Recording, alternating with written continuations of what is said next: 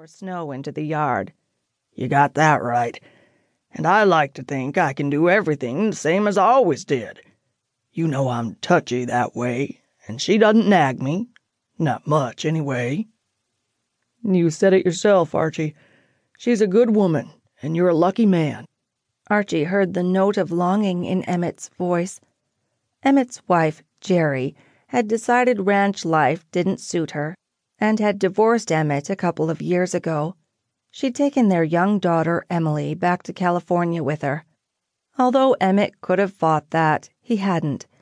Instead, he made do with sporadic visits from Emily. Archie thought it was a shame the marriage didn't work out. Emmett would have made a good family man. Archie didn't get too many opportunities to talk privately with Emmett, so he decided to make use of this one. You can tell me to mind my own business, but I can't help wondering have you ever thought of remarrying? Nope. Emmett kept shoveling. Sorry if that was too personal. It wasn't. Emmett propped the shovel on the porch floor and leaned on it while he looked over at Archie. I didn't mean to sound like it was. I just don't have any interest in marrying again. Why not? Emmett paused, as if considering his answer. Mostly it's about Emily. All my spare cash goes to my daughter, and any woman I hooked up with would rightly conclude she came second to Emily. Not many would accept that, and if they wanted to have children, what then? I wouldn't start a new family when I still have Emily to think of. The right woman would understand. Emmett smiled. Maybe. But if that's so, I haven't found her yet. Well, I hope you keep looking. I hate to disappoint you, Archie, but I'm not looking. The kind of woman who would be happy with a cowpoke in my situation is a rare breed.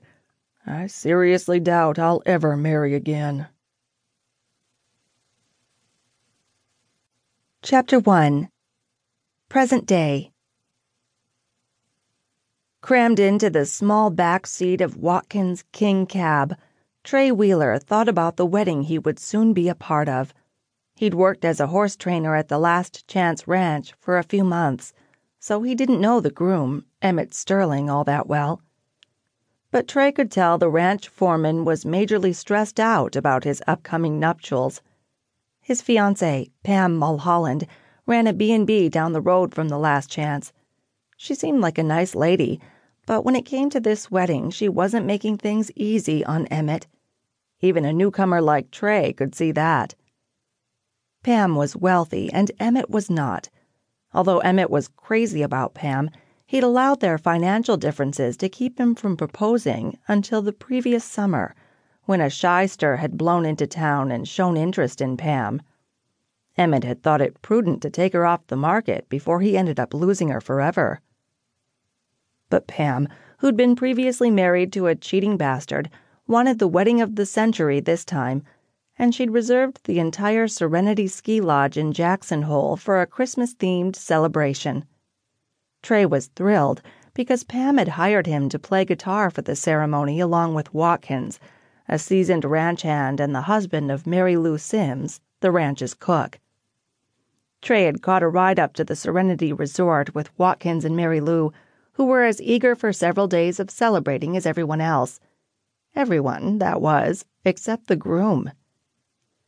Trey edged his guitar case aside and leaned toward the front seat as they navigated the snowy road leading to the resort. Do you think there's a chance Emmett will bail and ruin everything? No, Mary Lou said. She'd tamed her flyaway gray hair under a furry hat. I've known Emmett Sterling for a lot of years, and he's considerate. He might not like this operation, but it's what Pam wants, and he loves her. That's a fact, Watkins agreed. And the Chance family has gone to some trouble to hire temporary help so we could all get up here and stay a couple of days after the wedding. Emmett wouldn't mess with that kind of generosity. I hope not. Trey looked out at the snowy landscape.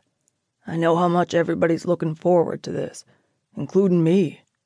Watkins grinned as he glanced in the rearview mirror.